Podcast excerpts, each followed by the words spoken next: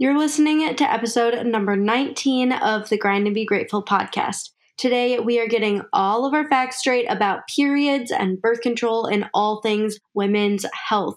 You guys have been asking for an episode around these topics for a while now, and I found just the gal for the job. Today's guest, Nicole Jardim, really delivered the goods. She is known as the period girl, not even kidding, and she is insanely knowledgeable about all things, you guessed it, periods, hormones, birth control, all of those fun, girly things that we all experience all the time time. But here's the thing in our society, we are conditioned to dread our periods, blame our hormones, and basically fight against our bodies our whole lives. And Nicole is here to set things straight and show us how amazing and cool the female body is. And you will finish this episode with a newfound love and respect for that body of yours. I can promise you that. And Nicole is also going to break down common period problems, reason why we experience period problems in the first place, the triggers, this crazy drug that we call birth control, and so much more. And as much as we tend to shy away from these topics as women, this stuff is stuff that we need to know. So please do not let this be one of those times that you shy away from it. We have to be our own advocates and we have to be empowered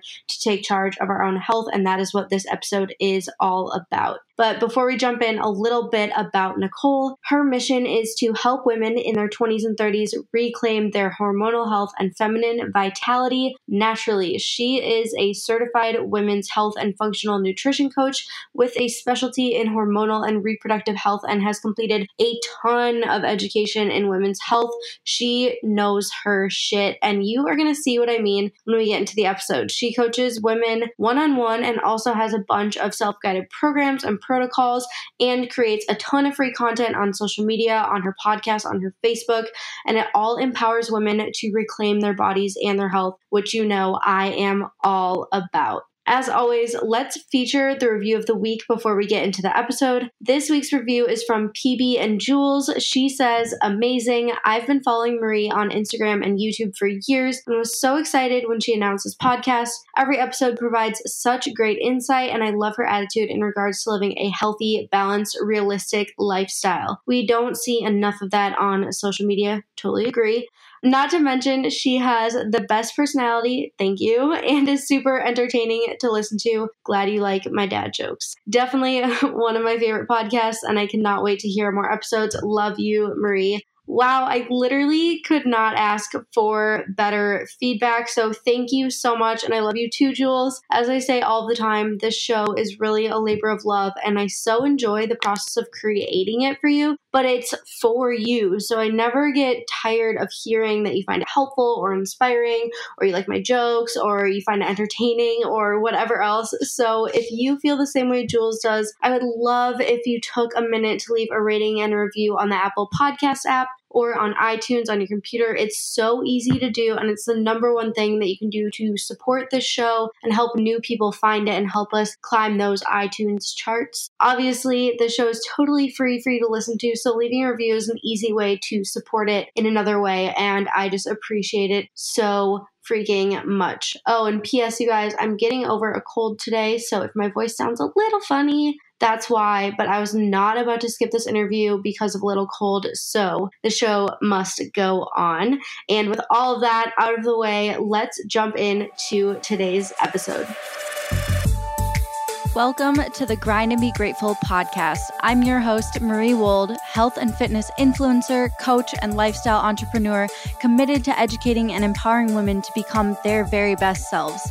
Each week, my guests and I are proving that with hard work and the right mindset, absolutely anything is possible. We are here to bring you not just inspiration, but also actionable takeaways that you can use to create a life that you love right now.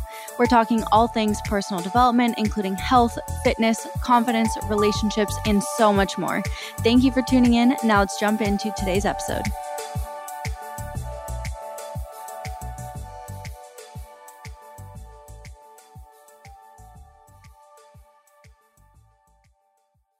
Hi, Nicole. Thank you so much for being on the show. I'm super, super excited to talk like all things periods today. Yay. Me too, Marie. Thank you so, so much for having me on. I can't wait to jump into this. Yeah, I'm excited. And I know that everyone listening is going to get so much value out of this. But before we jump in, can you just give us a rundown on who you are, what you do, and what brought you to this specific field of expertise?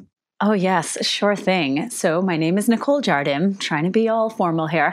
and I am a women's health coach. And I got into this a long time ago, although I didn't even know that I was getting into this at the time. You know how that is. You kind of fall mm-hmm. into things. Yeah. And quintessentially, I was a teenager. Obviously, we all were, but a teenager with major period problems. And at the time, it was one of those things that was so normal I remember my mom saying to me that she was in bed for two or three days out of the month every month with debilitating period pain. Oh my gosh. And so I technically had it easy because it was only one day out of the month. Oh gosh. But, you know, not only did I have really bad cramps, but I also had really heavy periods to the point where, you know, I was really scared to go to school because, you know, as a teenager, if you leak through your school uniform or your clothes, like you may as well just die on the spot. Mm, yeah. so that's what was going on for me. I had terrible terrible teenage moods, you know, all kinds of issues like terrible bloating, like just exhaustion. That whole time of the month, really, I, it was for the birds. I could have left it. And wow. I remember sort of enduring this for a good amount of time and then ended up where my period would not come every month. And I didn't know what was going on there either. And I didn't really talk to anybody about it because, again, I assumed it was the norm for me and for everyone else. And so eventually I got to the point where I was getting my period every three or four months. And I said this to my mom. And finally, we decided I would just go to the gynecologist. And I went and she said to me within probably about five or 10 minutes, well, I think the birth control pill would be your best solution here. No. And I was kind of gunning for that. I know, right?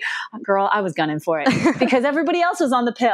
yeah, totally, totally. You know, right? Obviously. And I also remember thinking if I could just find something, I was looking for the magic bullet. I was so pro medicine back then. It's hilarious when I think back to all the things I wanted to fix with my body. And I thought that medicine was going to do that for me. Oh my gosh. Anyway, so misguided. But I went on the pill and it actually really was my period panacea, so to speak, because I had all these symptoms and then they sort of disappeared within two months. I mm. suddenly had light periods and I had a period every single month, you know, quote unquote period. And my periods were no longer heavy or painful. I could literally go to the beach on my period and everything was fine. So this as an 18, 19 year old person was life changing and life affirming I was on the pill for about five years and I had a good year and a half or so. And then things started to go all haywire. I realized after the fact, probably a couple years ago, that I must have gotten mono in college and didn't know what that was. And nobody ever told me. And I didn't go to the doctor because I just thought I had a three week mm. flu.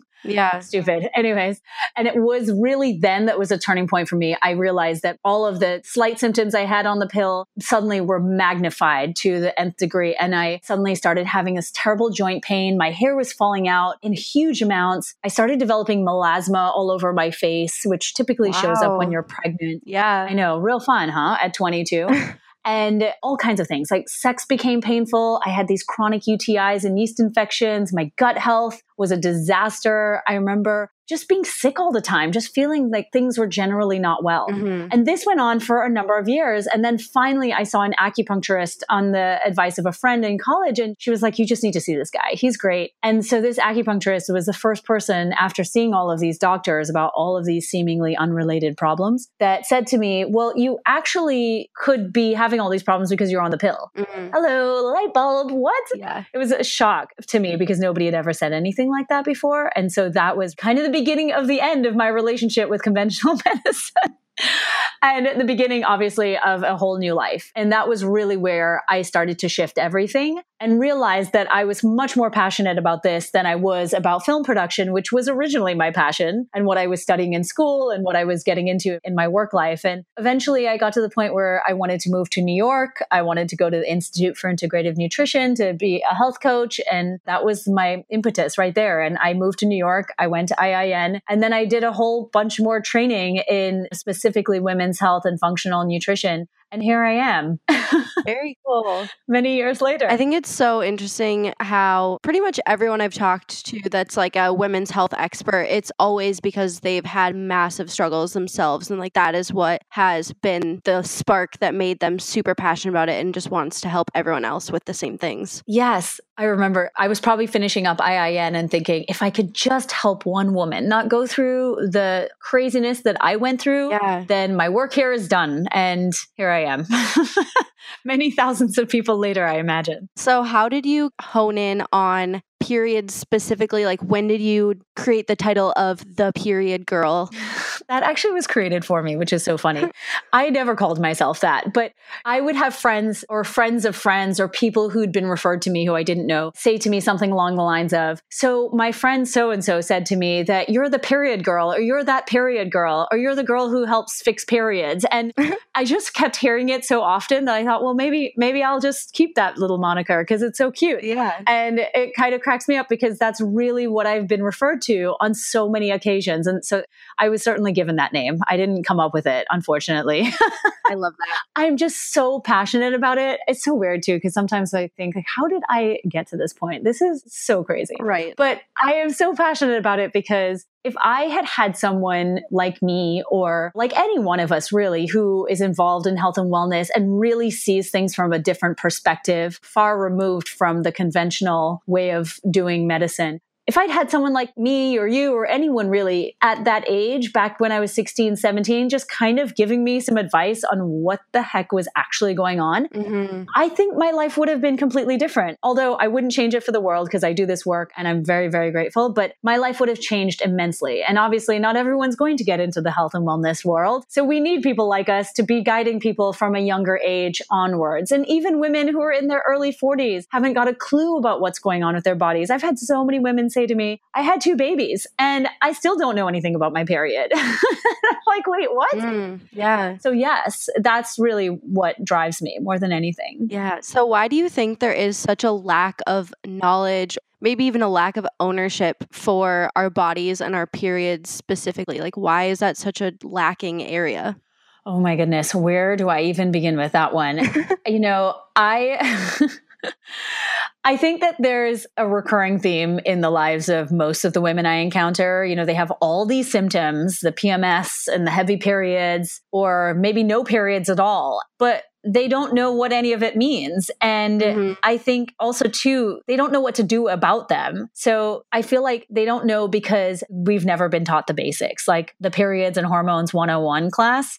That just never existed. And it really should. It should be basic education as far as I'm concerned. And I just feel like our bodies have been trying to tell us something in their own language for a really long time. And because we live in such a patriarchal society that is so hell bent, is what it feels like, on abstinence education and just not providing the right education around how our bodies actually work. Yeah. Just turning the other way. Right? Yeah, exactly. So, sex education is one thing, but education around biology in a practical way is a hundred thousand percent lacking in our society. It's insane. And, Mhm. you know, parents say, well, isn't it the school's job to be educating kids about this stuff? And the school's saying it's the parents. And it's really a concerted effort, people. like, it's necessary that we're all involved in this conversation. And I mentioned this on Instagram recently just about Holland and how their sex education is so ingrained in their entire system. And it starts from a really young age, like kids in preschool, essentially. Oh, I didn't know that. Uh, or at least pre kindergarten, like four to five. I think it starts around age four. Obviously, we're being appropriate with the four year olds, but yeah. you know, we're not talking about intercourse, but obviously we're talking about just basic biological functions and basic anatomy. And I think that people are so scared to broach this subject with their children. And then Mhm. it becomes even more mortifying when they're 10, 11, 12, 13 years old. And then you just shut down and don't say a word, right? Yeah. We all have been there. Right. So, what's so cool about Holland is that their statistics really show that this works, right? So, they're teenagers, a significant amount of them want their first sexual encounter. They don't regret it. It was a safe environment for them. Also, their teen pregnancy rate is practically next to nothing. Wow. And people get pregnant when they want to there. They have a whole host of stats on how positive an experience their sexuality and sexual relationships with others are. Whereas it's a very different story in the US. And I think that that's fundamentally connected to the fact that we're not in tune at all. And I think that is further exacerbated by the fact that we live in the Western world where we don't have any traditions around periods. There's really nothing that we do as a society to support girls as they're going through puberty and yeah. getting their periods. You know, I've asked that question so many times like, what was your first period experience like? And this one girl said something about how she was in a white bikini on a boat in the middle of a lake for a friend's 12th birthday oh, party. Mine is so similar to this. Wow.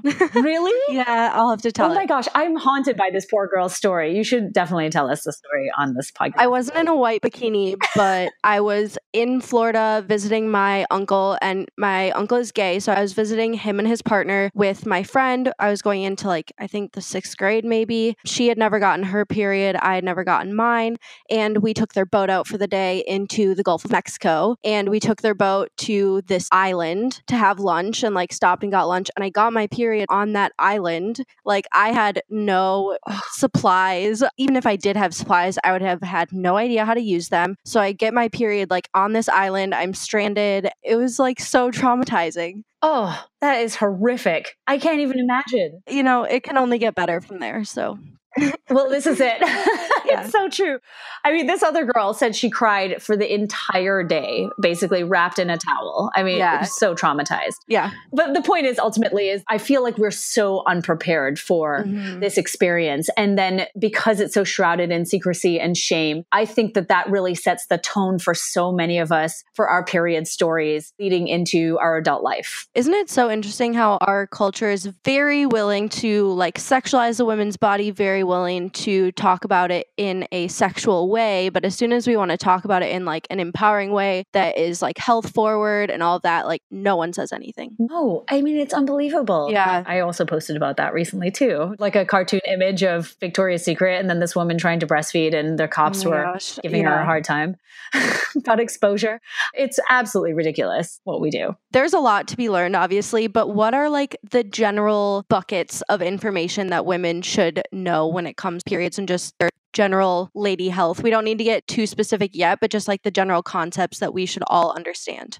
I think that there are a few things. I think that we should understand first and foremost that your period's not just your period. It is a sign of your underlying health. I call it a barometer of your health. And I think that there's a lot leading up to your period. So your period isn't really the star of the show, even though we've been told that that is the case. That's the lore, but it's not. I would say that ovulation really is, and ovulating consistently will lead to getting a period consistently. So that's one of, I think, the core tenets for women to understand is that ovulation is really what drives the hormone production, as in the estrogen, the progesterone, the testosterone in particular, mm-hmm. that's going to help you function optimally. Because obviously, we don't make a lot of estrogen and progesterone and testosterone if we're not ovulating. And if we're not making those great hormones, our sex drives take a huge hit, our energy, our focus, our brain function, our heart health, yeah. our digestive health. I could just go on and on. I feel like estrogen, especially, is the unsung hero and birth control pills. Yeah. Actually, I'll get into that later. But point is, is that these hormones are so critical for our health and turning off ovulation with a pill or something else mm-hmm. is never a good idea.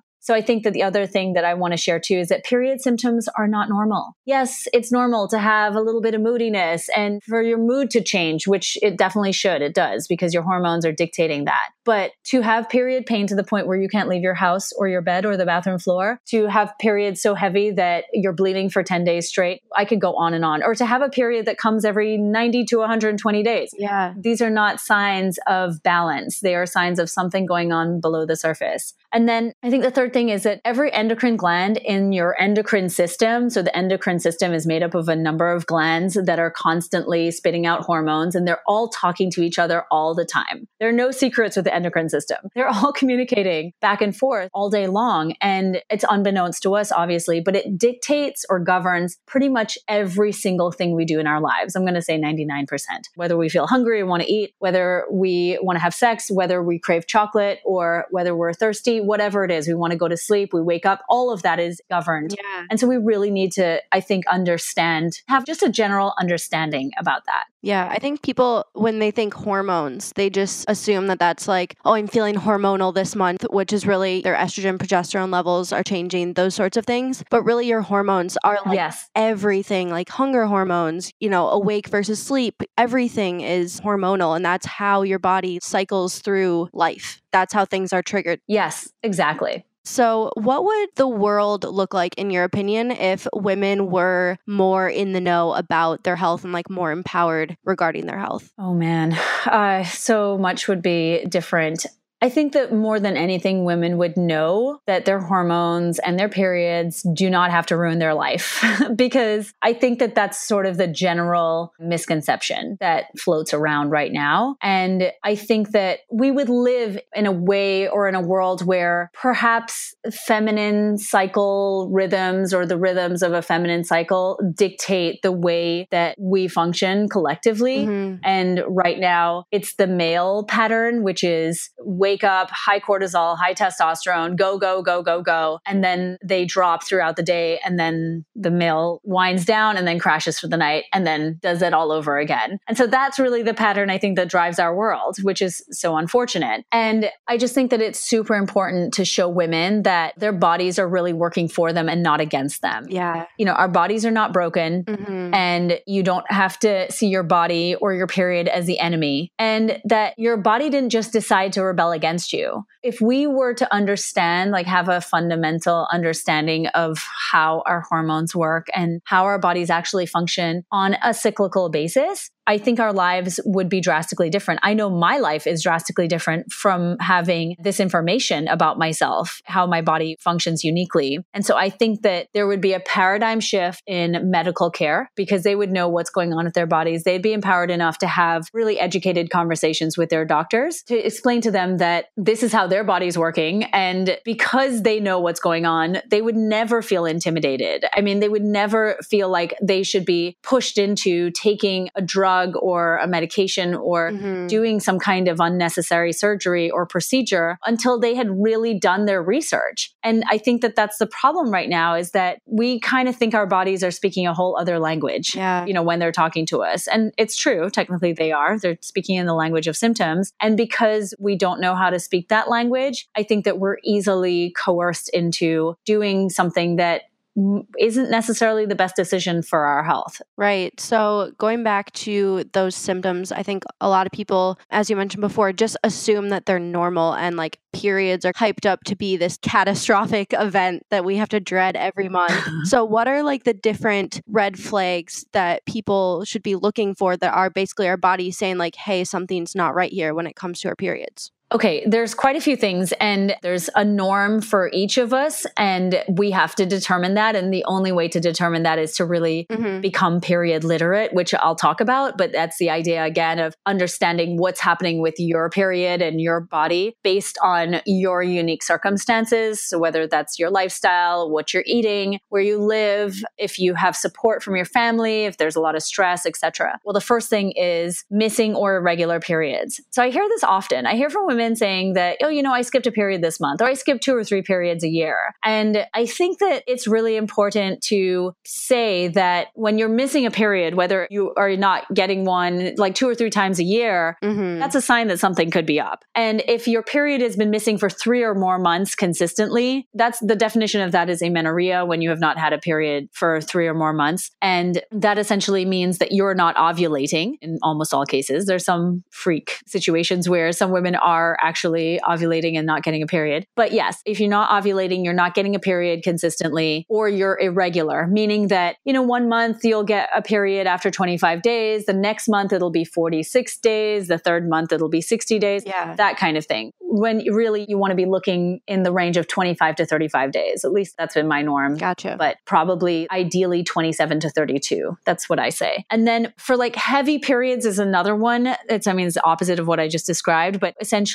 a normal period is defined as vaginal bleeding that occurs every 25 to 35 days, like I was just saying, and lasts for about three to seven days. And you want an average blood loss of about 30 to 50 milliliters. So this is basically a soaked tampon or a pad would hold about five milliliters of blood. And it's really fine to soak about six to 10 pads or tampons during each period. But if you are losing more than 80 milliliters of blood per cycle, or your period lasts longer than seven days, that's usually a sign that something is up. So it's more than seven days. You're changing pads or tampons, you know, more than every two hours each day. You need like a pad, a tampon, or period underwear, or a cup, or a combination of the things to control your menstrual flow. And, you know, you consistently leak through your products at night or you have blood clots. So all of these are signs, you know, blood clots that are the size of a quarter or larger. So that's a sign of something's up. And then on the flip side of that is really light periods. So that to me indicates potentially that there's just not a significant amount of estrogen building up to build that uterine lining, or you're not ovulating consistently. And so you really want to look at that too. So if your period is light pink in color, it doesn't really flow, it's more spotty than anything, that's also, I think, something to pay attention to. And then finally, behind all of this could be a lack of ovulation where you're just not ovulating consistently or at all. And, you know, you really have to become a bit of a period detective detective to figure out what's going on there. And, yeah. and we can talk about what yeah. one should do in order to be a period detective. But yeah, those I think are some of the main signs that we should be looking out for. Yeah. What do you mean by a period detective? What does that entail? Yes. So being a period detective entails becoming aware of the symptoms associated with your menstrual cycle. So it's obviously not just your period. And usually what I have women do from the get go is download an app to their phone and start tracking symptoms symptoms of their fertility. And what that means is we would start with the first day of your period. So if you have already had your period for the month, then you go back and you look at the date that you started. If you don't remember it fully, just guess, but put that in there as the first day of your period. So that's the first thing the app needs. So it can tell you based on your history and it will continue to tell you more accurately when you're going to get your next period. So that's very helpful to know when your period is coming. I'm surprised by how many women have no clue about that.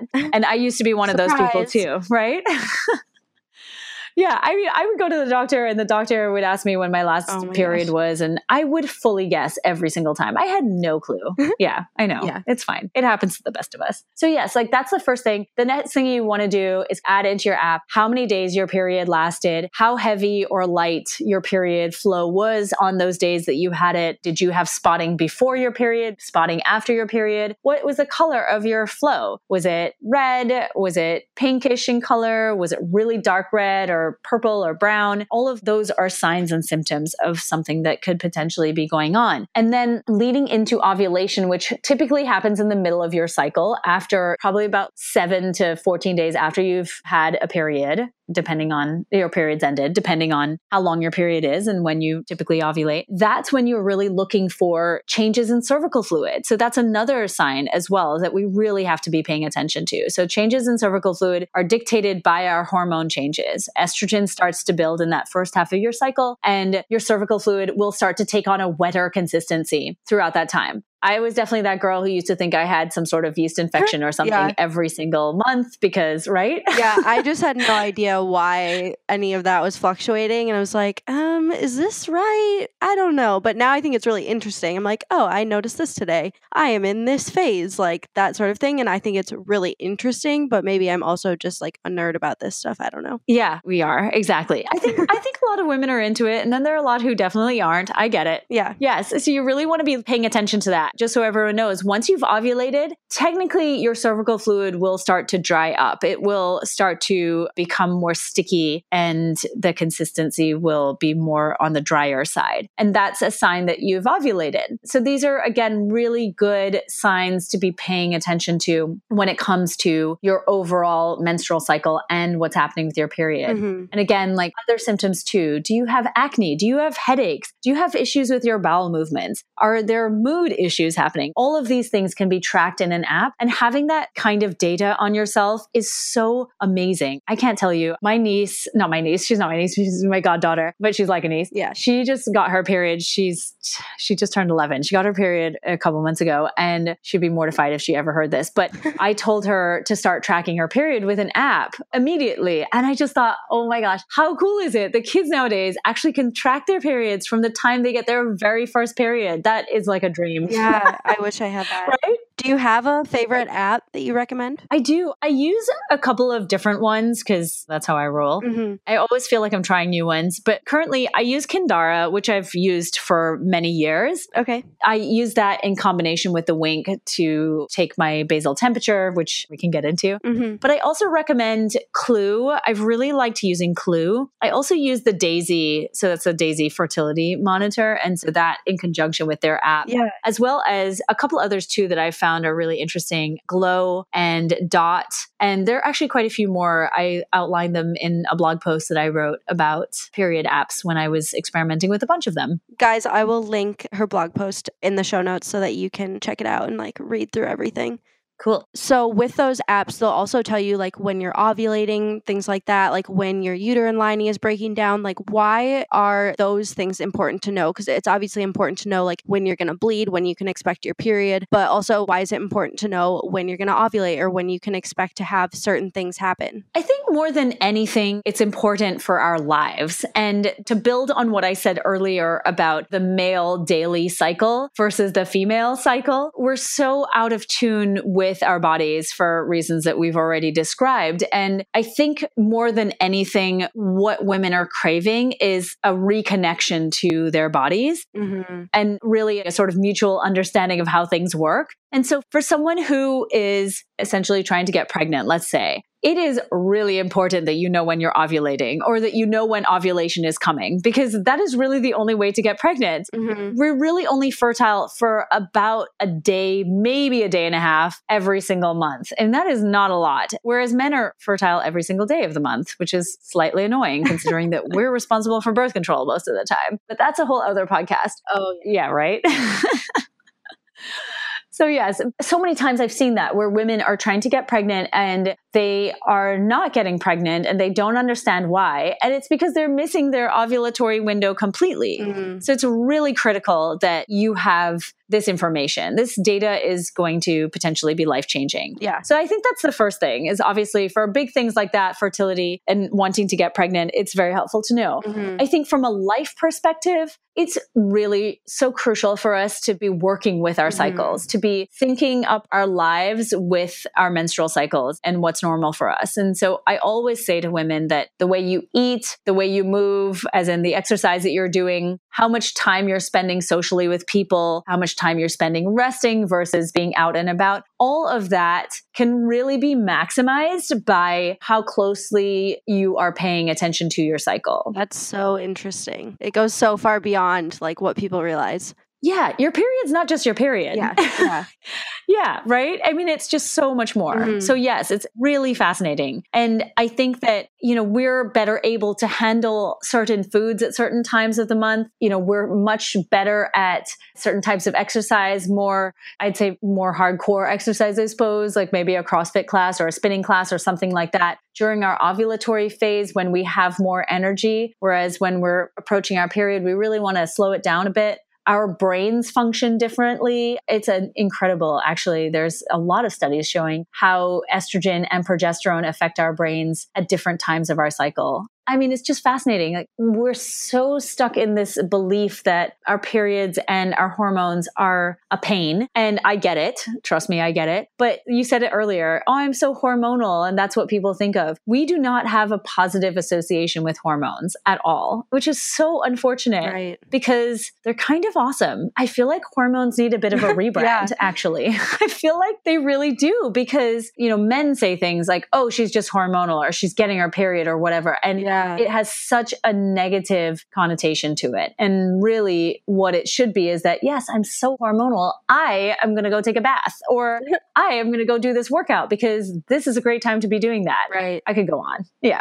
yeah, it's super empowering to just have that knowledge and like understand how to work with your body instead of like fighting against it. I think it's really common in our culture, especially from a very young age, just be taught that you're at war with your body, whether it's like your period or the way your body looks or what size you are or body hair or stretch marks or whatever. Like we're always just taught to be at war with our bodies, right? Yep. Yeah. Definitely. Oh man. We really are. I know. yeah. It's a myth that we should be, right? Right. That our bodies don't work properly without a great deal of medical intervention. Mhm. That kind of just gets me every time. But it's true. I think that one of the biggest myths that has been perpetuated against women is that we're just incapable of being healthy with Mm. little medical intervention. Yeah. It's a travesty. So, what are some of the most common triggers for period problems or just general hormonal problems within women? Yes, there are quite a few. And I think that, you know, again, it's not just for women, obviously, it's for all of us, especially men, because, you know, I was just reading this crazy article recently from GQ magazine. The title of it was called Sperm Count Zero. Mm. And so I think it's really important to highlight the fact that men are also sort of at the whim of environmental factors that are potentially impacting them, not only on a physical level, like their sperm count and their sperm morphology and things like that. There's just so much that's affecting us right now. And I think that it's a bit of a perfect storm kind of situation at the moment because obviously we're living in this unprecedented time of psychological stress. Mhm. And then there are the environmental toxins. And that was what the GQ article researchers found. I mean, they did studies over many years on tens of thousands of men. And they said that, you know, from the time that plastics really made their big debut, which was in the early 70s, from then on, we have lost almost 70% of sperm counts. Like it has dropped 70% since 1973. So in just under 40 years, well, not 70, sorry, 60%. It's been about a 60% drop Wow. yeah, we've gone from 200 million on average to about 47 million. It's pretty terrifying. That's crazy. Yeah. Wait, is that right? Sorry, 100 million. Not 200. Yeah. 100 million to about 47 million. So, yes, like over 50%. It's really terrifying. And this is, goes, of course, for women too, obviously. But I just want men to know that you're not excluded from this, guys. Oh, yeah. So, anyways, the environmental toxins, our diets, obviously, have played such a huge role. I mean, just the deterioration in the food that we're eating in general, not by choice and then by choice. And I'm not blaming anyone, but everyone, you guys know what's good for you and what's not good for you for the most part. Lack of sleep is another really critical factor, I think, that has been really overlooked. And I know that, you know, you'd mentioned too, like dieting and body fat levels. Yeah, I think our diet culture has done a massive number on our hormones. This low fat thing that we all started back in the 80s, I think has been so detrimental over decades. hmm I still see it. I still see things like this thing has so and so calories in it. In New York City, they have to write the calories next to everything that is on a menu. Yeah. I see that and I see a lot of things on menus with low fat this and that. And I'm like, wow, are we still doing that? That's really Mhm. Still a thing. It's so crazy. I must live in an insane bubble. so there's that. And then there's lifestyle factors. So there's the city that you live in. Is it really polluted? Is there a lot of noise pollution and light pollution? How much time are we spending sitting down and in front of a computer staring at a screen or staring at our phones? Are we even talking to people every day? Are we getting hugs? Yeah. I think about hugs a lot because hugging releases oxytocin, which is that love and bonding hormone that's released when you first give birth. And, you know, you'll have it in higher amounts when you first give birth than at any other time in your life. And you need about eight hugs a day to maintain oxytocin levels. Oh, my gosh. That's a good chunk, right? Yeah. Not a lot of us are doing that. Our physical touch is really lacking, I think, in our society. And oxytocin's interesting too because it actually drops quite significantly in the second half of your cycle, which Mhm. makes you kind of want to be a loner, or it makes you want to just have lots of hugs from someone, or you want to be a loner and then five minutes later you want hugs. And so that creates a lot of problems in your relationship. Yeah. I've so been there. So yeah, like there's all of these things we just don't take into consideration. And I think that more than anything, it's sort of the life stressors that we run into. And the idea that these external things are having such a massive impact on our internal landscape, our hormonal landscape. Mhm. And usually that's because our brain is the epicenter of everything in our bodies. And our brain is perceiving all of these signals all day long. And our brain then has to translate all of that. And the next line of defense is our adrenal gland. So our adrenal adrenals then take that and decide whether they're going to go into fight or flight or if they can just put that aside and disregard it for right now. And so what is happening on, I think it's about 50 to 100 times a day, our brain gets a signal like that where our adrenals kind of get kicked into gear a little bit. Sometimes a little bit like, you know, you're walking down a street and someone comes up behind you and it gives you like a little bit of a scare, or you're driving on the highway and you have to suddenly brake because someone, uh, there's been an accident right in front of you or something. Mm-hmm. So there's all of these signals and they range obviously in seriousness, but our adrenals are feeling that every single day. And then our adrenals are talking to our thyroid and they're talking to our ovaries and they're saying to our thyroid, well, you might want to slow it down a little bit right now because we need to conserve our energy because we're in a sort of life threatening, life or death kind of situation. So this is how they recognize it. And so our thyroid says, okay, we'll do that. And so our thyroid slowly starts to downregulate. And it doesn't happen to everyone, but some people who are really predisposed to thyroid problems end up with hypothyroidism, for instance, or some other kind of issue like maybe Graves' disease, which is, you know, hyperthyroidism. So it just depends. Mm-hmm. And then like your ovaries, your poor little ovaries, I call them the canary in the coal mine because for women, especially, and this is what's so great about having a woman's body or a female body is that your ovaries, they're going to recognize this faster than any other part of your body, in fact. And like I said, I call them the canary in the coal mine because for people who don't know that analogy, back in the day, before we had great technology, coal miners would take canaries down into coal mines when they were mining because a canary is so sensitive to those potential noxious gases that it would die really fast long before the miners actually would notice that they were potentially being poisoned. And so if a canary died, they knew to get the hell out of that mine as fast as humanly possible. And I think that the same sort of goes for our ovaries in that period problems show up long before other things might show up or symptoms that are recognized by maybe your doctor. Yeah. So that's why it's so, so crucial for us to have an awareness about what's normal for us. Mm-hmm. That's really the gist of it. Yeah. And that's also also why it's so frustrating that the standard protocol for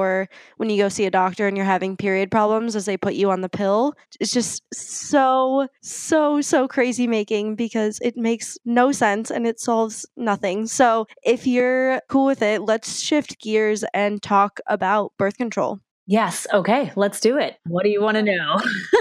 well, why is it a problem? We've already talked about this a couple times, but why is it a problem to be prescribed birth control for period problems? And yeah, we'll get into birth control for like contraceptive stuff later, but why is it bad to just go on the pill because you're having period problems? When you're put on the pill when you have period problems, I liken it to essentially knowing that the fire is raging, not even knowing necessarily, just feeling the heat a little bit. Mm-hmm. And the fire is raging, and you just turn off the alarm, essentially. You've just turned off the fire fire alarm and you're just going to let it keep raging underneath the surface. And you just close the door essentially and walked out the door. And I think that that's really what it is, is that again, coming back to this idea that your ovaries are the canary in the coal mine, they are specifically telling you something is up. And what I hear so often from women is that they think their bodies are broken or they've been told that everything they're experiencing is completely normal for whatever stage they're at in their lives or they feel that, you know, they're somehow defective and this is only happening to them. Mm-hmm. I guarantee you all of you who are listening, this is happening to a lot of people. Trust me, we're just not talking about it. Yeah. So what happens is I said this before, it's a myth, right? That has been perpetuated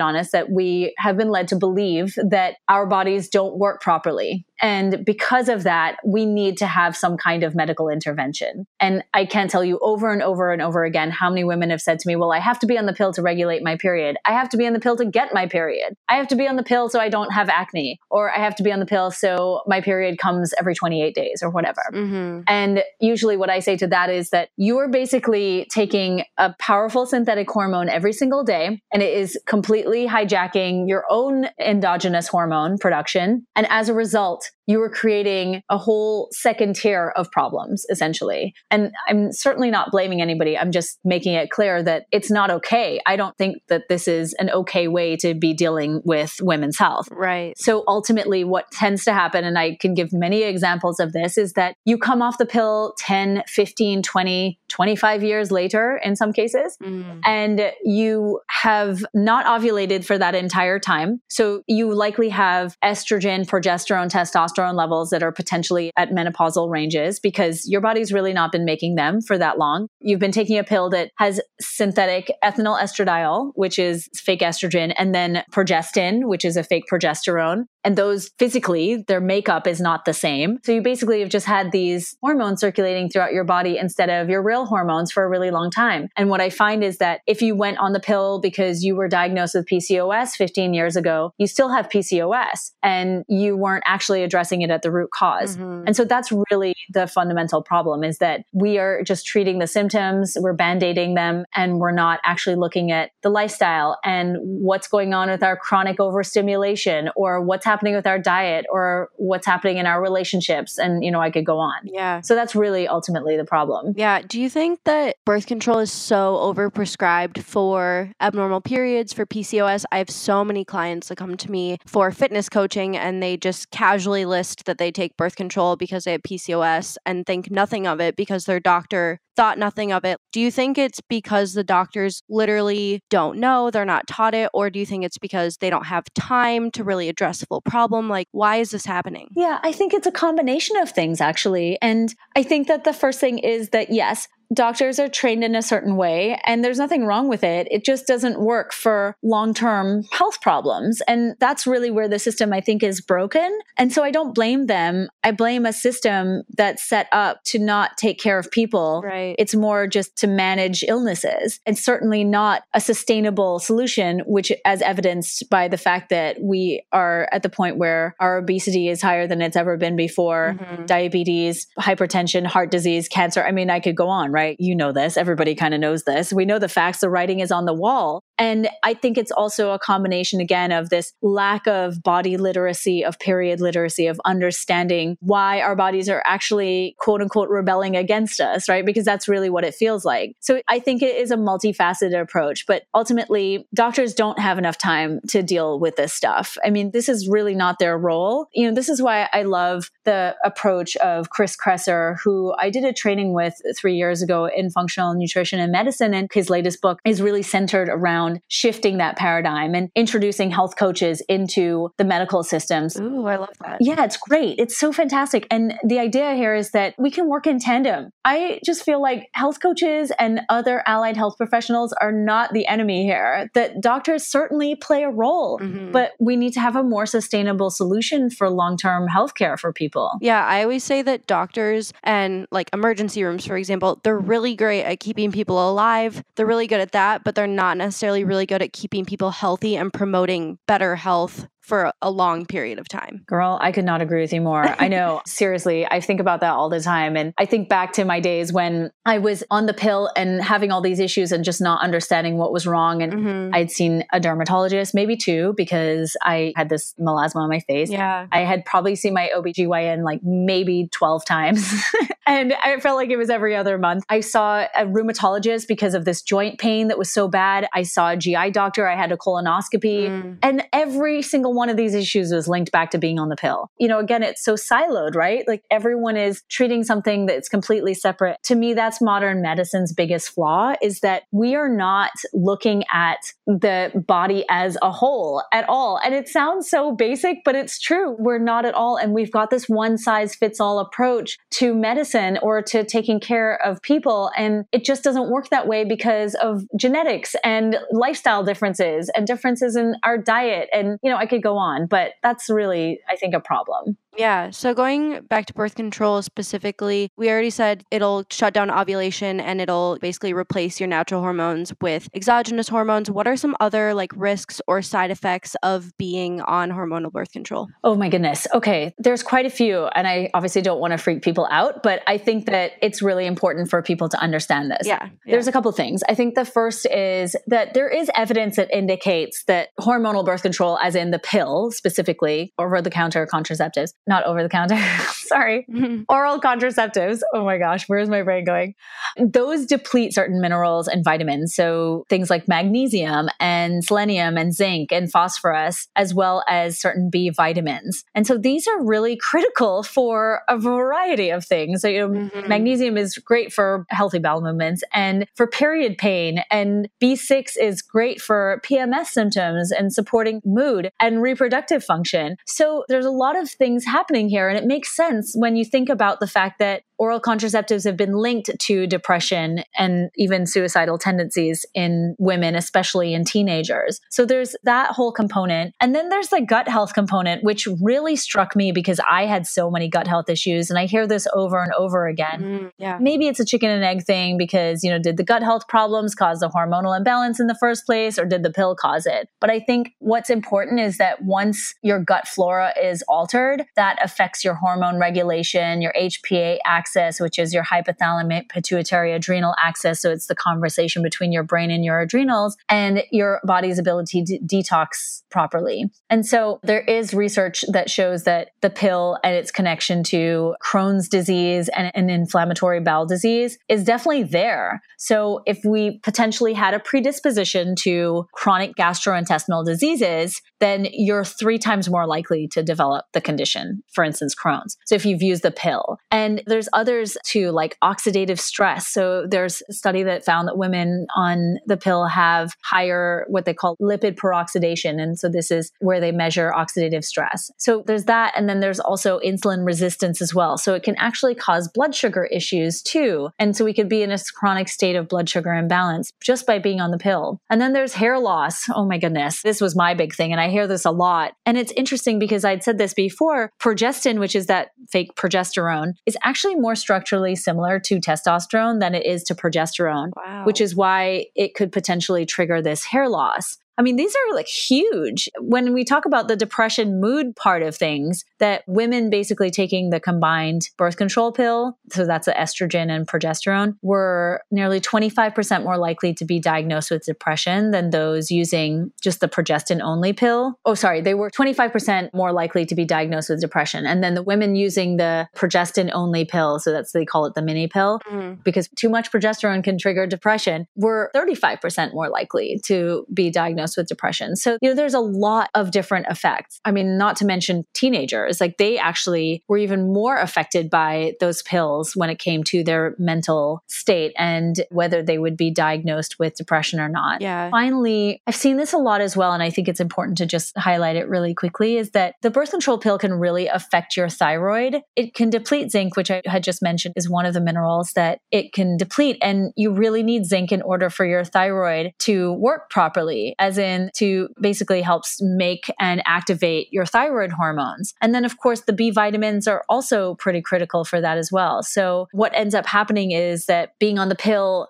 disrupts your thyroid in a couple of different ways. So, it can interfere with the conversion of the inactive thyroid hormone T4 into T3, and it can interfere with how your body's actually using the thyroid hormone that is made. And, of course, as well as how it's made in the body as well. So, there's a whole host of issues with multiple parts of our bodies. It's not just our ovaries, for instance. And mm-hmm. I think that that's really, you know, the misconception is that it's going to address the period issues and it has no impact on any other part of our bodies. But that's just not the case. Right. That doesn't just exist in a vacuum. Like everything is connected.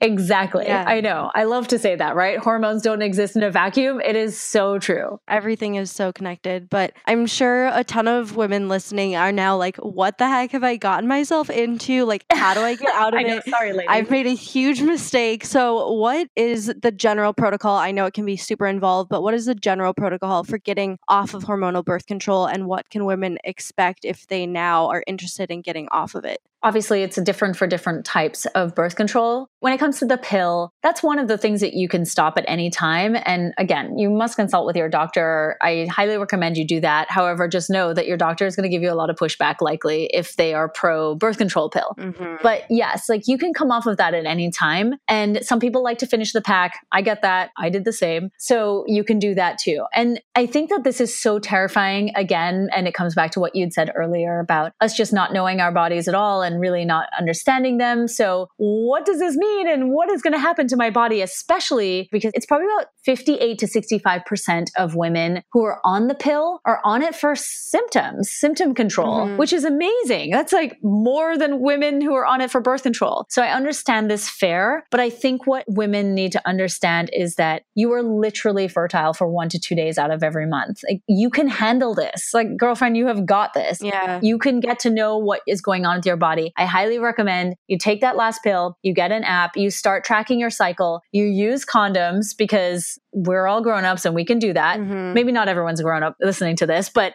we all know how to use a condom. Or if you don't, you should learn. If you're sexually active, you should know how to use a condom. Right, right. Well, you should. I don't know. Maybe that's not true for everybody. but the idea here really is to not fair your body, is to just go into this process with an open heart and an open mind and really pay attention. Pay attention to the things that you've thought were so normal. Like, mm-hmm. are you constipated for three days in a row? That's definitely not something that you should be have happening every couple of days. Like, you should be having a bowel movement every day. So things like that. Like, what did you think was normal that maybe isn't normal? And when you come off the pill, if you've been on it for symptom control, there's a, the likelihood that those things are going to come back. And that's why I created the birth control protocol, my Fix Your Birth Control protocol, because I really felt that women needed to have something to help guide them when they came off of the pill or some other kind of hormonal birth control, because it is really daunting. So I just laid out everything in there. But again, the idea is that you really want to focus on improving your diet, really look at your stress. Are you in a state of chronic anxiety? Do you wake up stressed out or feeling stressed out? Do you have trouble sleeping? Do you have trouble falling asleep, staying asleep, or do you have trouble getting up in the morning? Do you reach for whether it's coffee or candy at 10 a.m. or 3 p.m.? All of these are signs that you are too stressed or that, you know, your cortisol is not where it's supposed to be. Mm-hmm. And so we have to really start to pay attention to those things. This is so much more than just being on the pill, right? Yeah. That's kind of the issue here. But ultimately, if you decide to come off of it, that your body is potentially going to go a little haywire, especially if you've been on it for a long time. But just know that that's your body's innate response. It's what it's supposed to do right now as it sorts itself out. And giving it time and the right nutrients and the right supplements is going to be a game changer. Mm-hmm. So, where can people find your protocol for this? Oh, it's on my website. So at nicolejardim.com forward slash programs. It's called the Fix Your Birth Control Protocol. Okay, cool. And it's helpful for anyone who is in various stages of this. So they're either contemplated coming off the pill or they've been off of it for maybe a month or maybe even a few months and they're experiencing symptoms. And I just outline specific blood sugar balancing techniques because blood sugar balancing is at the absolute root, I think, of hormonal imbalances because insulin is a very powerful hormone. You don't want to mess with it, mm-hmm. as well as supplements supplements that will help address the main symptoms that come up, whether that's your period not coming back or your period being very heavy or supplements for acne and hair loss as well. Cool. I mean, I'm not surprised with you, but I just love that it's very comprehensive and holistic. And that sounds like a really great resource. And I want to touch on like alternatives to the pill too, because now people are probably like, where do I go now? And it's funny because when I mentioned, I think I said it maybe in like one of my YouTube videos and then on my Instagram story, I was like, yeah, I'm not on the pill. People are like, well, how do you not get pregnant? I don't like, what do you do? And I was like, guys, did you forget that like condoms exist? Let's be real. It's not ideal. Like, ladies, it's not ideal. Yeah. I'm going to acknowledge that. But they exist. Like we have options. So condoms are an option. Are there any other options that you like to recommend? For sure. I mean, yes, condoms are definitely an option. And I have experimented with a lot of the women's health tech mm-hmm. devices. So that's to me is really it's a very interesting time. I think it's very cool because we're at the point where so much is about to be on the market. And I think that we're really shifting in the direction that we're going when it comes to fertility and, you know, how it is that we protect ourselves from getting pregnant if we're trying not to. Mm-hmm. And for me, I've used something called NFP. It's natural family planning or the fertility awareness based methods. I feel like this has been such a game changer. And I mean, I've used it to really get clear on how my body works. And so for anyone who does not know what this is, essentially it's charting your fertile signs every single month. And like I said to you before, it's about charting your period as well as your cervical fluid and taking your basal body temperature. All that means is that you're taking your temperature the first thing upon awakening. And uh, what people usually say to me, "Wait, what, Nicole? What are you what are you telling me right now? What do you want me to do?" And I know that sounds weird and crazy to some people, but it's really cool because what it means is that your temperature is lower in the first half of your cycle before you ovulate, and then it rises after you ovulate. So this is a surefire sign to know mm, that you yeah. have ovulated. It's kind of incredible. And I really highly recommend it as even if you don't use it for birth control. And again, I highly recommend getting training on this or working with a fertility awareness based practitioner who is skilled in this department and can help you because again, it's been a game changer for me and just understanding all of this information about myself. I also think too that there are so many devices now. I also use the Daysy fertility monitor and that essentially is something that is going to learn your cycle over time. You take your temperature every morning, same kind of situation. Actually, the Daysy lets you be a little bit lax in how you take your temperature, which is nice. You don't need as much sleep as traditional fertility awareness methods. But what's great is that it'll give you a red light, a green light or a yellow light. So the yellow light is for when your body is basically in that stage where it's learning your symptoms. And then the green light is a safe day. And then the red light is a not safe day. And so the not safe days would happen when you're ovulating. So the point here is that there are options. I mean, there's other ones too. I, you know, I've been talking to a couple others about OvuSense, which is something that you insert vaginally and it will also get your core temperature. There's also another one called Mira Fertility. I've been chatting with them too, and they're just about to release their product. And that's actually testing your hormones every month, mm-hmm. which is really cool. It's like a stick that you test your hormones. You physically test your estrogen, and they're going to bring in progesterone soon and your LH as well. So it's telling you exactly the days that you are fertile. Wow, yeah. I mean, it's incredible. And again, these are not regulated actual birth control devices yet by the FDA. The one that has been regulated or has been accepted by the FDA for birth control is natural cycles. So that's another situation where you're taking your temperature and it's giving you a red light or a green light based on what day in the cycle that you're gotcha. on. So there are like a myriad amount of options that are coming on the line right now. And I think that as a society, we're really moving in that direction. And there are many ways for women to practice a more natural way of preventing pregnancy. Mm-hmm. Yeah, I love that we have so many alternatives. And I also think bringing tech into it kind of makes it more like exciting and sexy for people to like get interested in. Yes. So that's also a plus, of course.